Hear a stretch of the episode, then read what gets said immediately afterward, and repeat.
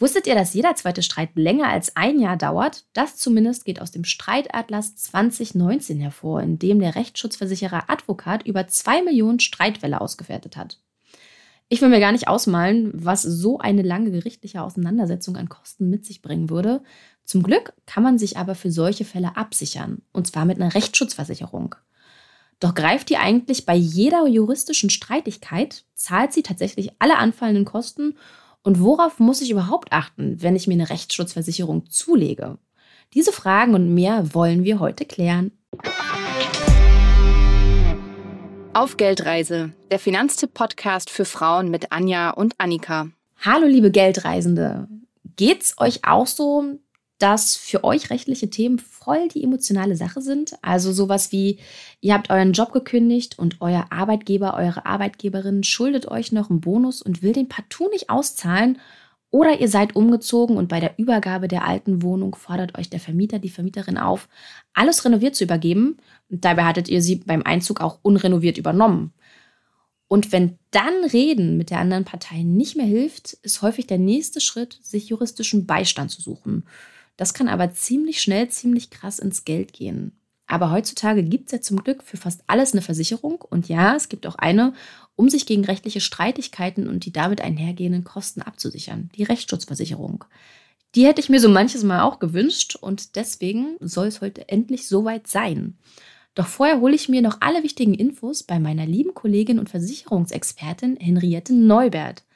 Hallo Henriette, schön, dass du heute mit im Podcast dabei bist und mir und allen anderen Geldreisenden mal erzählst, worauf es bei der Rechtsschutzversicherung so ankommt. Hallo Anja, ich freue mich mal auch mal dabei zu sein. Bevor wir gleich ins eigentliche Thema einsteigen, habe ich noch eine Frage an dich. Du ahnst es schon, mittlerweile unsere Standardfrage an alle Interviewgästinnen.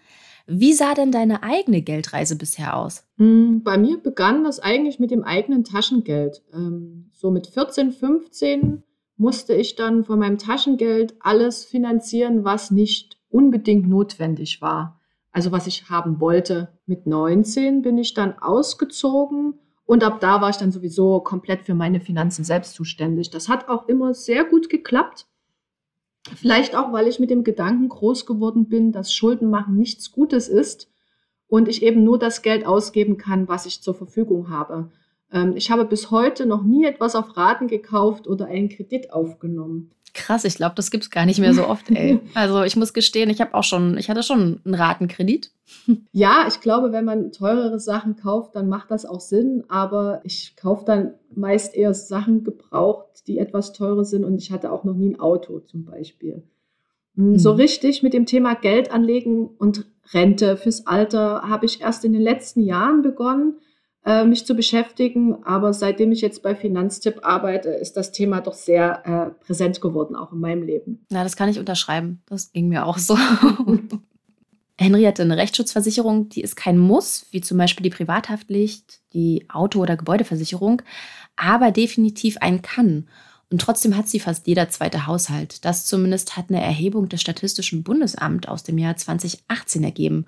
Gehörst du dazu? Hast du auch eine Rechtsschutzversicherung? Nein, ich hatte nie das Gefühl, dass es für, mich persönlich nötig ist. Die einzigen Probleme, die ich je hatte, war mal mit einem Vermieter und da hat mir der Mieterverein geholfen. Falls ihr gerade noch mal innegehalten habt und euch fragt, welche Versicherungen ihr wirklich braucht oder welche überflüssig sind, dazu haben wir auch eine Folge aufgenommen und zwar die Folge 11. Packen wir euch einfach in die Show Notes, dann könnt ihr da noch mal reinhören.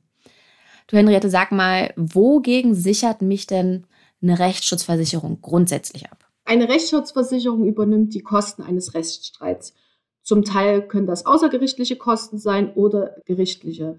Ähm, Themen, die das betreffen kann, sind zum Beispiel, wenn dir der Vermieter kündigt oder du kaufst ein Auto und es stellt sich heraus, dass etwas damit nicht stimmt oder eben auch äh, fehlende Lohnfortzahlungen. Was man dabei wissen sollte, ist, es gelten in bestimmten Bereichen auch Wartezeiten. Also das heißt, bevor das Problem auftritt, musst du die Versicherung bereits eine Weile haben. Das sind meistens drei oder eben sechs Monate. Außerdem haben Rechtsschutzversicherer auch viele Ausschlüsse. Das muss man im Vorfeld ganz genau anschauen, was und wer da genau abgesichert ist. Wenn dein Problem abgesichert ist, übernimmt die Rechtsschutzversicherung dann diese Kosten des Rechtsstreits. Hm, du Wartezeiten auf den Begriff bin ich tatsächlich auch bei meiner Recherche gestoßen. Nur noch mal zum Verständnis. Das heißt dann auch, dass die Versicherung erst nach Verstreichen der von dir angesprochenen Frist zahlt, also nach diesen drei beziehungsweise sechs Monaten? Genau. Die Versicherung zahlt erst nach einem bestimmten, wenn die bestimmte, äh, die, der Vertrag schon eine bestimmte Zeit läuft. Damit wollen die Versicherer einfach verhindern, dass äh, Leute noch schnell einen Vertrag abschließen, wenn der Ärger sich bereits anbahnt. Für die meisten Bereiche gelten drei, manchmal auch sechs Monate. Also das heißt, ich ähm, schließe die Versicherung ab und erst nach drei Monaten kann ich diese Versicherung in Anspruch nehmen. Im Erbrecht ist es sogar ein Jahr. Äh, nur unter Verkehrsrechtsschutz gilt in der Regel keine Wartezeit, denn wenn du einen Unfall hattest, solltest du als Opfer auch sofort den Schutz bekommen. Äh, was auch noch wichtig ist zu wissen, wer bereits eine Rechtsschutzversicherung hat und wechseln will, sollte aufpassen, dass zwischen dem alten und dem neuen Vertrag keine Lücke entsteht, denn der alte Vertrag wird als Wartezeit anerkannt. Oh, das ist auf jeden Fall schon mal ganz nett. Das finde ich ist eine gute Regelung. Zahlt die Versicherung denn eigentlich auch, ähm, sollte ich vor Gericht verlieren? Mm, ja, grundsätzlich ist es so, dass derjenige, der den Prozess verliert, die Kosten des Gegners auch übernehmen muss. Verliere ich, übernimmt der, die Rechtsschutzversicherung also meine Kosten und die der Gegenpartei. Nur im Arbeitsrecht ist das etwas anders. Hier muss jede Partei im außergerichtlichen Verfahren und auch in der ersten Instanz vor Gericht die Kosten selber tragen, also auch der Gewinner. Die Rechtsschutzversicherung übernimmt dann ausschließlich meine Kosten. Ja, das klingt ja schon mal ziemlich sinnvoll, gerade für eher sicherheitsliebende Menschen wie für mich zum Beispiel. Ähm, wem würdest du denn jetzt aber empfehlen, sich eine Rechtsschutzversicherung zuzulegen? Also laut Streitatlas werden Männer damit gut beraten. Die streiten scheinbar doppelt so häufig wie wir Frauen. Das ist eine sehr individuelle Entscheidung. Ähm, wer viel im Straßenverkehr unterwegs ist zum Beispiel, für den kann sich eine Verkehrsrechtsschutz schon lohnen. Die ist auch als Einzelversicherung relativ günstig Ansonsten ist das schwer zu verallgemeinern. Klar, wer bereit ist, für, je, für sein Recht jederzeit zu kämpfen, kann sich das überlegen. Leute, die ein Eigenheim bauen wollen und viele Verträge mit Handwerkern haben, können darüber nachdenken. Aber jeder sollte einfach mal überlegen, wie viele potenzielle Streitthemen im Leben lauern könnten und ob dir eine Rechtsschutzversicherung ein gutes Gefühl hinterlassen würde. Häufige Themen äh, bei Rechtsstreitigkeiten sind eben Verkehr, Verträge wie zum Beispiel ein Autokauf oder auch ein Urlaub, die Wohnsituation und äh, der Arbeitsplatz. Also wenn ich so überlege, gibt es schon mehrere oder gab es bisher schon mehrere potenzielle Streitthemen bei mir. Ich habe es ja vorhin schon mal anklingen lassen. Ne? Ich hätte mir schon so manches Mal tatsächlich eine Rechtsschutzversicherung gewünscht.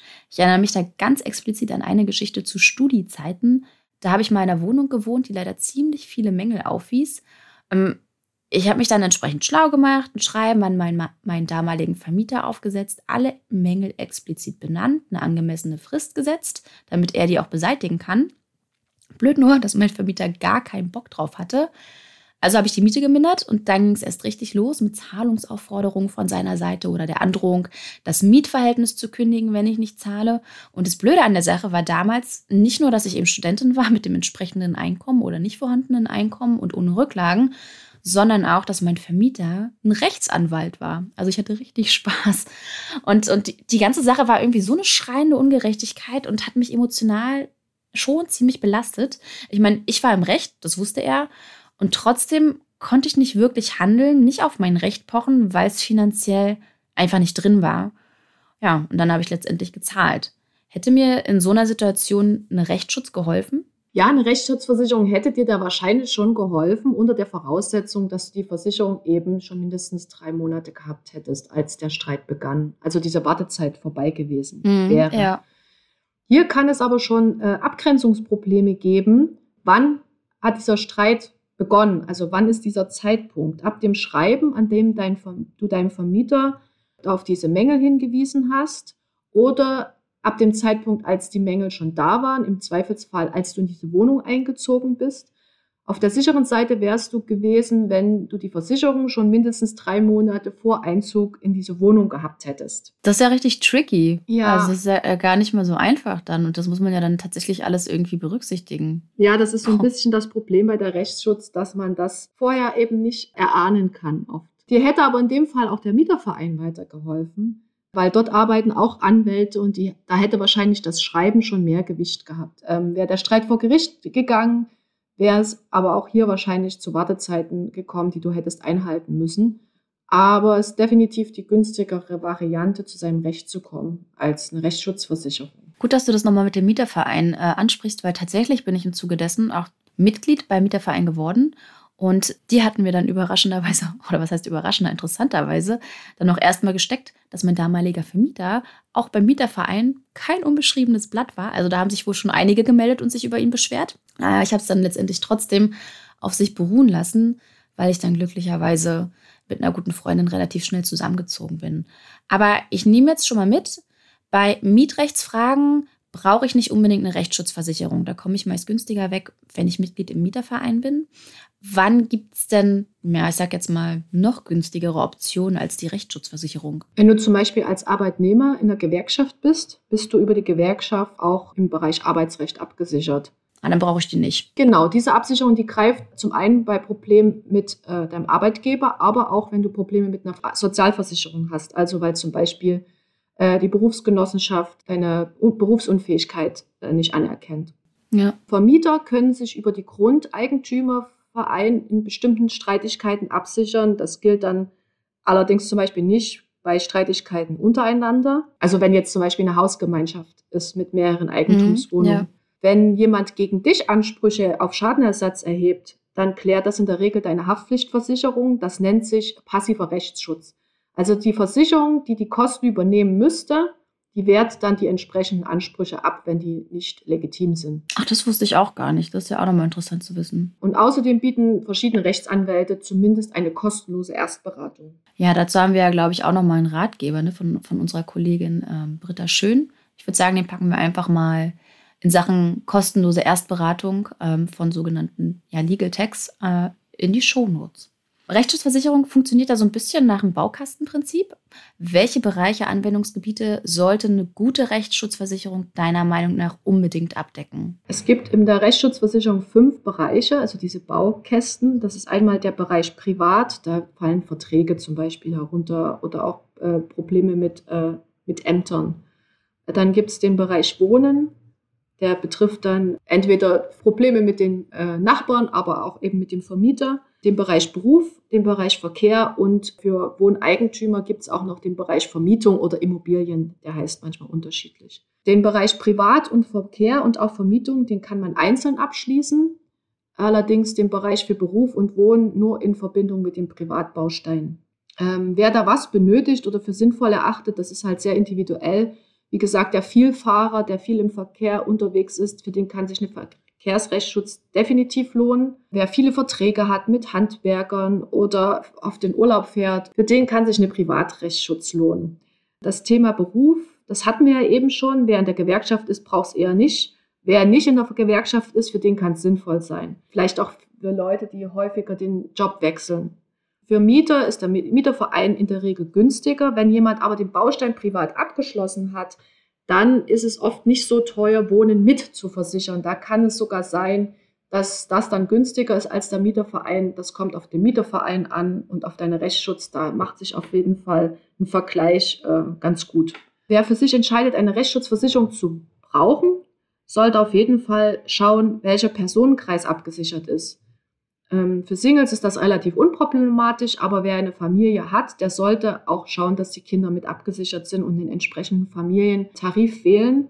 Vor allen Dingen im Bereich Verkehr ist das wichtig. Das ist nochmal ein ganz guter Hinweis. Und gibt es dann Mehrkosten letztendlich, wenn ich sozusagen meine Familie absichere? Ja, das kostet ein bisschen mehr. Ich habe mal geschaut, das sind während bei der, nur bei der Verkehrsrechtsschutz ähm, zwischen Single und Familie ungefähr 20 Euro. Also 70 Euro bezahlt der Single im Jahr, 90 Euro die Familie, so als grober Richtwert. Okay, das ist tatsächlich überschaubar, das stimmt. Ja. Mich würde ja nochmal interessieren, in welchen Bereichen die Rechtsschutzversicherung am ehesten gebraucht wird. Weißt du da mehr als Versicherungsexpertin, was so tatsächlich die größten Streitthemen sind? Einfach um sich auch so ein bisschen dem zu nähern, welche Anwendungsgebiete ich dann irgendwie in der Rechtsschutz abgesichert wissen sollte. Ja, ich habe mir das äh, erst kürzlich mal angeschaut. Einer der größeren Rechtsschutzversicherer äh, bringt da einen jährlichen Report raus und macht dann Ranking. Die größten Streitthemen sind in der Regel Verträge und Verkehr. Im letzten Jahr waren die Verträge mit 19 Prozent der Streitfälle auf Platz 1 und Verkehr mit 16 Prozent auf Platz 2. Die Jahre davor ist es immer umgekehrt. Das liegt äh, im letzten Jahr ganz konkret an Corona. Ah, okay. Vor allen Dingen aus den daraus entstandenen Problemen mit Reiseveranstaltern und Flugunternehmen. Und genau, auf Platz 3 bis 5 kommt dann Arbeit, Schadenersatz und Wohnen. Was sollte denn eine Rechtsschutzversicherung noch mitbringen? Als erstes sollte man schauen, dass die Versicherungssumme hoch genug ist. Ähm, wir sagen ja in der Regel mindestens 5 Millionen oder eben auch unbegrenzt. Äh, außerhalb von Deutschland muss die Summe nicht ganz so hoch sein. Da reichen auch 300.000 Euro. Und die Verträge soll, oder der Vertrag sollte bei einem Auslandsaufenthalt auch gelten, außerhalb der EU wenigstens sechs Monate. Weiterhin sollte die Versicherung für Strafkaution aufkommen, mindestens in Höhe von 100.000 Euro. Und es muss ja eigentlich auch nicht immer direkt vor Gericht gehen. Wie sieht es denn beispielsweise mit einer Mediation aus oder Vielleicht brauche ich ja auch nur mal irgendwie anwaltlichen Rat, weil ich beispielsweise beruflich abgemahnt wurde und wissen wir, ob das rechtens war. Dann ist es ja meistens auch mit einem Telefonat getan. Deckt eine gut, gute Rechtsschutzversicherung das auch ab? Ja, sollten Sie unbedingt. Äh, Mediation wird inzwischen von vielen Versicherungen angeboten. Zwar nicht in der Höhe der Versicherungssumme. Hier gibt es meistens eine bestimmte Summe pro Fall oder pro Jahr. Die sollte unserer Meinung nach ungefähr bei 3000 Euro pro Jahr liegen. Ähm, Telefonberatung ist eigentlich grundsätzlich kostenfrei. Die wird dann direkt vom Versicherer angeboten. Wichtig ist hierbei, dass äh, diese Telefonberatung nicht als kündigungsrelevanter Fall gezählt wird. Denn die Versicherer haben ja in der Regel auch ein außerordentliches Kündigungsrecht nach zwei Schadensfällen pro Jahr und das sollte die Telefonberatung nicht betreffen. Das heißt, dein Tipp dann auch nochmal, wenn ich dann die Telefonberatung nutze, sollte ich dann vorab nochmal fragen, bevor ich loslege, den Fall zu schildern. Ähm, wird das als kündigungsrelevanter Fall gezählt oder nicht? Einfach um mich abzusichern? Eigentlich brauchst du das nicht, das steht in den Vertragsbedingungen mit drin. Okay, das heißt, im Worst Case sollten die das doch irgendwie mal, warum auch immer, als ein Fall zusätzlich zählen, als äh, schadensrelevanten Fall. Dann könnte ich mich auf jeden Fall darauf berufen und sagen, ja, aber in den Vertragsbedingungen steht das noch ein bisschen anders. Ganz genau. Gibt es denn noch irgendwas an Leistungen, die es nicht zwingend braucht, aber die vielleicht trotzdem ganz nice to have wären? Ja, es gibt noch zwei äh, ähm, Dinge, die man sich überlegen kann. Das eine ist der erweiterte Strafrechtsschutz. Ähm, ich versuche das mal zu erklären. Gerne. Wenn du ein, einer Straftat bezichtigt wirst, zahlt die normale Rechtsschutzversicherung das erstmal nicht. Okay. Wenn sich im Nachhinein herausstellt, dass du unschuldig bist, bekommst du die Kosten rückwirkend erstattet. Hast du allerdings diese erweiterten Strafrechtsschutz mitversichert, dann zahlt die Versicherung von Anfang an. Ähm, wirst du dann allerdings für schuldig befunden, musst du das dann deiner Versicherung zurückzahlen, denn Straftaten sind generell von der Rechtsschutzversicherung ausgeschlossen. Der zweite Punkt wäre die Folgeereignishistorie. Mhm, was verbirgt sich dahinter? Das betrifft Schadensersatzansprüche und hier geht es um den Zeitpunkt, ab wann ein Schadensfall als eingetreten betrachtet wird. Ich mache mal an dem Beispiel fest. Du kaufst dir ein Fahrrad und kurz danach schließt du eine Rechtsschutzversicherung ab. Ein knappes Jahr später hast du einen Fahrradunfall, weil der Rahmen deines Rads aufgrund eines Materialfehlers gebrochen ist. Die Frage nach dem Zeitpunkt ist, ist der Zeitpunkt, als der Unfall passierte oder als du das Rad gekauft hast. Wenn du diese Folgeereignishistorie mitversichert hast, ist der Schaden versichert, weil die Tat, das tatsächliche Schadensereignis, also der Unfall, die Ursache des Rechtsstreites ist. Ich hoffe, das ist klar geworden. Also ich muss, noch mal, muss mal noch mal ganz kurz mir das durch den Kopf gehen lassen. Also wenn, wenn das nicht mitversichert wäre, ja, also diese, diese Folgeereignishistorie, dann, dann könnten die tatsächlich sich darauf ähm, berufen und sagen, ja, aber der Materialfehler war gegebenenfalls ja vorher schon vorhanden. Du hast das Ding, das Fahrrad so gekauft und genau. der Unfall war gar nicht ursächlich dafür. Genau, also der oder der, der Schaden ist durch diesen Materialfehler entstanden, aber der Zeitpunkt des Kaufs ist dann quasi relevant. Oh, das ist ja schon wieder so eine tricky Situation. Ja. Also wenn, wenn das sowieso angeboten wird, dann gerne mitnehmen, ne? Also diese genau. Folgeereignishistorie. Oh Mann. Das Problem ist, dass diese beiden Klauseln Rechtsschutzversicherung zum Teil auch wirklich teuer machen können. Da muss man halt im Einzelnen schauen, ob man das vielleicht mitversichern kann oder eben dann doch nicht. Hm. Wo endet denn der Leistungskatalog einer Rechtsschutzversicherung? Was, was deckt sie denn nicht mehr ab? Na, wie eben bereits schon erwähnt, Konflikte, die vor Vertragsabschluss begannen und Straftaten. Äh, und alles, was halt innerhalb der Wartezeit ja, okay. hat. Mhm. Die Abwehr von Schadensersatzansprüchen übernimmt eben die Haftpflicht. Dafür ist die Rechtsschutzversicherung auch gar nicht zuständig. Dann gibt es Bereiche äh, in der Baufinanzierung und äh, im Zusammenhang mit der Immobilienplanung und Immobilienverkäufen, die von Rechtsschutzversicherungen generell ausgenommen sind, genauso wie Urheber, Marken und Patentrechte äh, und spekulative Kapitalanlagen. Hier gibt es ganz unterschiedliche Definitionen von Tarif zu Tarif. Also schön ins Kleingedruckte gucken. Absolut. Wer selbstständig und gewerblich tätig ist, der braucht eine andere Rechtsschutzversicherung, weil diese hier nur für äh, Arbeitnehmer gilt. Ähm, Streit zwischen Familienmitgliedern sind nicht abgesichert, vor allen Dingen, wenn das zum Beispiel ein Ehepaar ist, die einen gemeinsamen Vertrag haben. Also einen gemeinsamen mhm. Rechtsschutzvertrag. Mhm, ja. Erbrecht, Familienstreitigkeiten, äh, die sind versichert, aber nur im sehr engen Grenzen. Probleme mit dem Finanz- und Sozialamt, die übernimmt, da übernimmt die Rechtsschutz die Kosten erst vor Gericht. Das heißt, bevor, wenn du erstmal in äh, Widerspruch gehst und außergerichtlich versuchst, Probleme zu lösen, das bezahlt die Rechtsschutzversicherung in der Regel nicht. Okay, das übernehme ich dann sozusagen. Genau. Okay.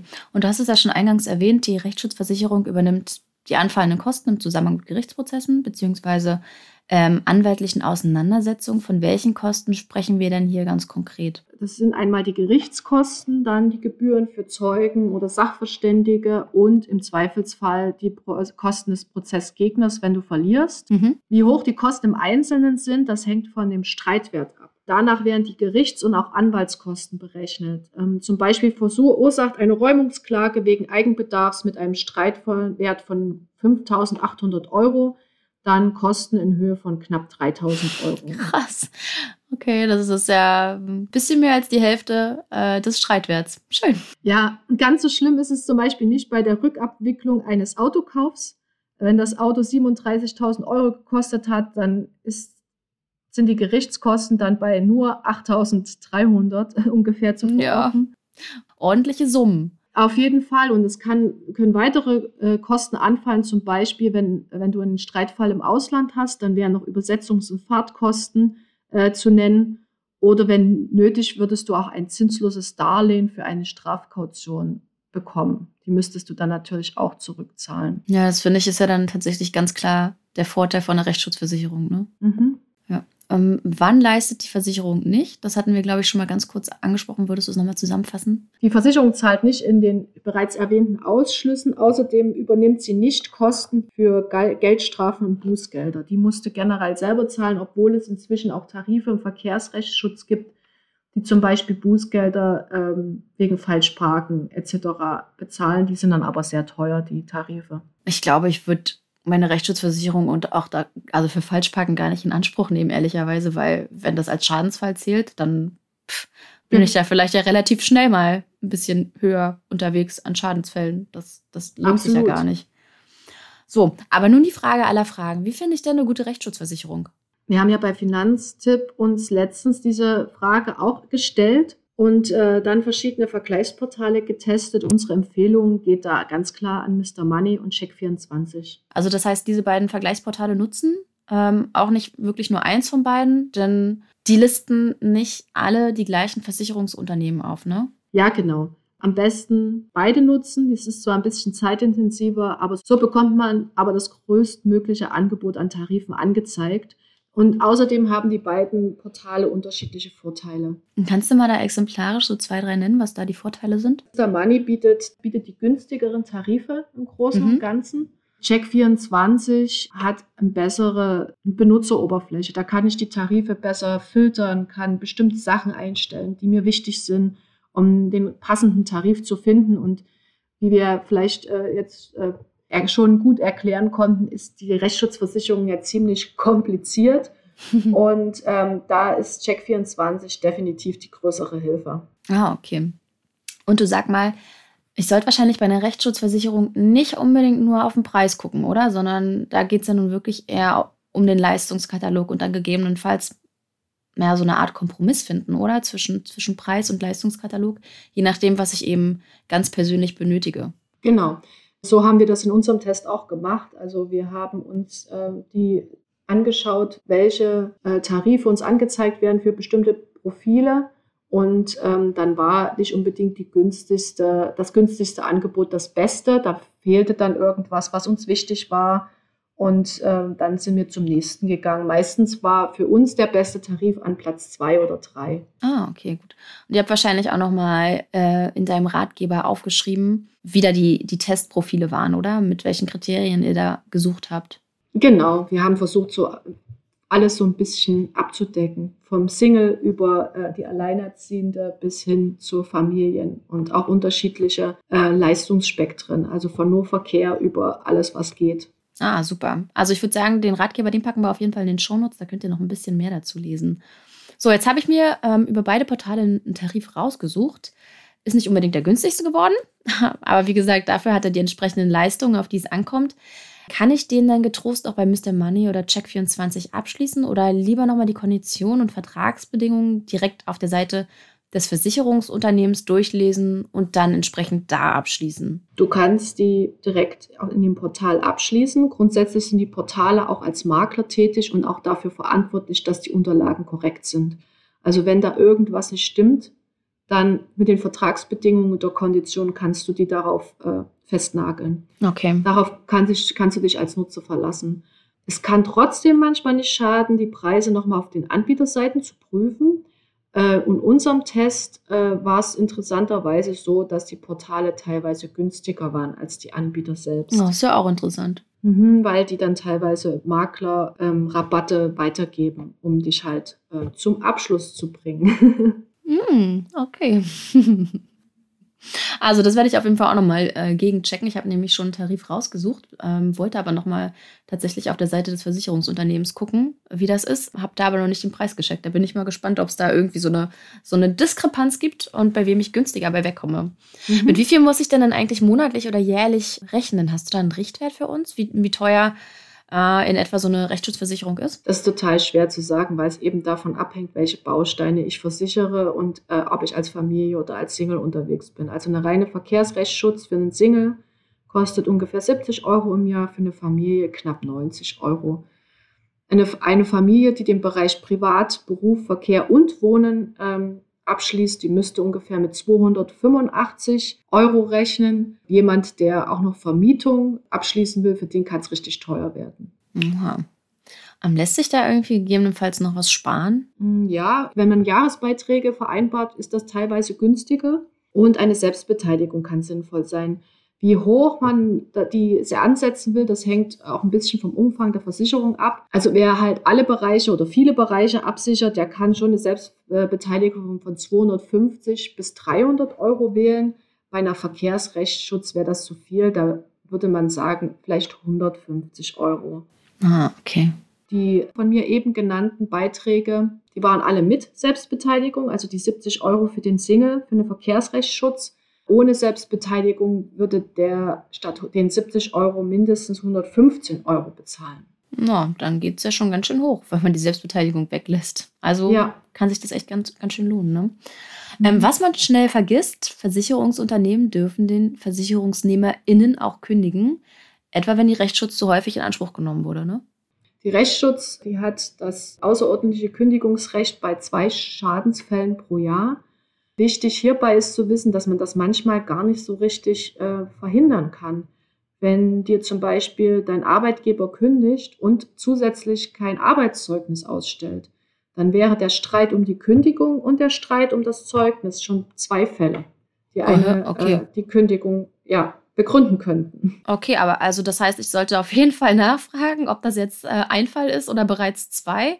Aber ich muss jetzt nicht irgendwie gleich bibbern, gerade wenn ich den von dir beschriebenen Fall habe, Streit um Kündigung und ums Zeugnis, dass die mich sofort kündigen, oder? Also ja, ich, das kann ich tatsächlich nicht beurteilen. Ich würde auf jeden Fall nachfragen, aber ich glaube nicht, dass in so einem speziellen Fall wie den von mir beschrieben dann die Versicherung tatsächlich kündigt, wenn ich sie zum Beispiel vorher noch nie in Anspruch genommen habe und den Vertrag vielleicht schon fünf Jahre habe oder so. Okay. Ich könnte mir vorstellen, dass das vielleicht bei Kunden gemacht wird, die sehr regelmäßig jedes Jahr mit einem Fall kommen. mhm. Mhm. Ja, aber ich glaube nicht, dass wenn du jetzt wegen diesem konkreten Fall kommst, da jetzt unbedingt Angst haben musst. Aber ich weiß es nicht genau. Okay, wäre mal nochmal irgendwie spannend, ob wir das irgendwie doch nochmal rauskriegen. Aber ich glaube, da halten sich die Versicherungsunternehmen eher bedeckt. Na gut. Und sag mal, was kann ich tun? Sollte die Versicherung mal nicht leisten? Kann ich mich irgendwie dagegen wehren? Du hast zum einen die Möglichkeit, ein Schiedsgutachten zu verlangen oder einen Stichentscheid. Ähm, das sind beides Entscheidungen, die für die Versicherung bindend sind. Beim äh, Stichentscheid muss die Versicherung die Kosten tragen, egal wie die Entscheidung ausgeht. Das ist für dich als Versicherter günstiger. Denn beim Schiedsgutachten ähm, zahlt die unterlegene Partei. Welches Verfahren jetzt im Zweifelsfall verwendet wird, das ist eigentlich in den Vertragsbedingungen geregelt. Und bei unserem Test ist mir aufgefallen, dass viele neuere Tarife den für den Versicherten günstigeren Stichentscheid nehmen. Okay, das heißt, ich melde mich dann irgendwie bei der Versicherung und sage, ich hätte gerne den Stichentscheid oder wie läuft das ab in der Praxis? Meistens macht das dein Anwalt. Ah, okay. Also du hast ja dann schon einen Anwalt angesprochen, der den Fall schon vorgetragen hat und der übernimmt dann normalerweise das weitere. Genau. Übernimmt es eigentlich auch die Rechtsschutzversicherung, wenn ich einen Rechtsstreit mit der Rechtsschutzversicherung hätte? Ja, wie gesagt, das kommt drauf an. Beim Stichentscheid ja. Ah, geil. genau. Ähm, und die, oder die dritte Möglichkeit wäre der Versicherungsombudsmann. An den kannst du dich eigentlich immer wenden, wenn es um Versicherungsprobleme geht. Also wenn du Probleme mit deinem Versicherer hast. Mhm. Ähm, dieser, die Fälle werden dann äh, kostenlos geprüft. Kostet eine Klage voraussichtlich nicht mehr als 10.000 Euro. Und mein Beispiel vorhin hat ja schon gezeigt, 10.000 Euro wäre schon ein relativ hoher Streitwert. Mhm, ja. Dann kann die, äh, der Versicherungsombudsmann die Versicherung auch dazu zwingen, die Kosten zu übernehmen, wenn sie der Meinung ist, äh, dass die Ablehnung der Kostenübernahme nicht gerechtfertigt ist. Mhm. Dann wäre es ja eigentlich von der Vorgehensweise ganz schlau, sich wahrscheinlich erstmal an den Versicherungsombudsmann zu wenden, weil das eben kostenlos ist, ne? Nee, das funktioniert so nicht, ah, okay. für diesen äh, Schiedsgutachten oder den Stichentscheid gibt es meistens Fristen. Also du bekommst mhm. die Ablehnung der Kostenübernahme und dann hast du eine gewisse Zeit, wo du sagen kannst, das passt mir nicht, dagegen gehe ich vor. Und ich gehe davon aus, dass beim Versicherungsombudsmann das schon eine Weile dauern kann, weil die ja wirklich sehr viele Fälle haben, das Aufkommen sehr hoch ist. Das wäre dann immer erst der zweite Schritt. Ja, auf jeden Fall den entsprechenden Ratgeber, gerade zum Versicherungsombudsmann, den findet ihr auch äh, in den Shownotes. Ähm, Henriette, magst du zum Schluss noch uns noch was mitgeben oder haben wir eigentlich alles thematisiert? Ja, es ist noch ein wichtiger Punkt zu beachten. Wir haben das ja jetzt gerade schon so ein bisschen angesprochen, war das Thema Deckungszusage. Also, wenn es zum Streit kommt, dann gehst du zu deinem Anwalt und der, und du kannst das auch selber machen oder es macht eben dein Anwalt, äh, kontaktiert die Versicherung, um eine Deckungszusage zu beantragen. Mhm. Also du gehst nicht sozusagen direkt vor Gericht, sondern du sagst erstmal deiner Versicherung, ich habe da dies und da, jenes Problem und ich möchte dies und das tun. Die Versicherung prüft dann deinen Fall, ob sie überhaupt verantwortlich ist, weil Wartezeiten eingehalten wurden, weil äh, der ähm, das Thema abgedeckt ist über deine Rechtsschutzversicherung, diese Dinge. Und dann prüft sie, wie aussichtsrecht der Fall ist. Mhm. Okay. Und erst dann gibt sie ihr okay, dass sie sagt, ja, sie übernimmt diese Kosten und da, erst dann kannst du wirklich in diesen Streit gehen. Wenn sie es ablehnt, kannst du eben sagen, ich möchte einen Stichentscheid. Mhm. Erst wenn die Deckungszusage erteilt ist, kann dein Anwalt dann sozusagen in der Sache aktiv werden. Und ja, worauf du auf jeden Fall noch achten musst, während du auf diese Zusage wartest, ob schon irgendwelche wichtigen Fristen eingehalten werden und du musst dann in dem Fall der Versicherung einfach Druck machen. Okay, dann, dann melde ich mich bei denen und sage, aber die und die Entscheidung steht demnächst schon an. Könnten Sie ja, genau. mal ein genau. bisschen schneller prüfen, ob das passt.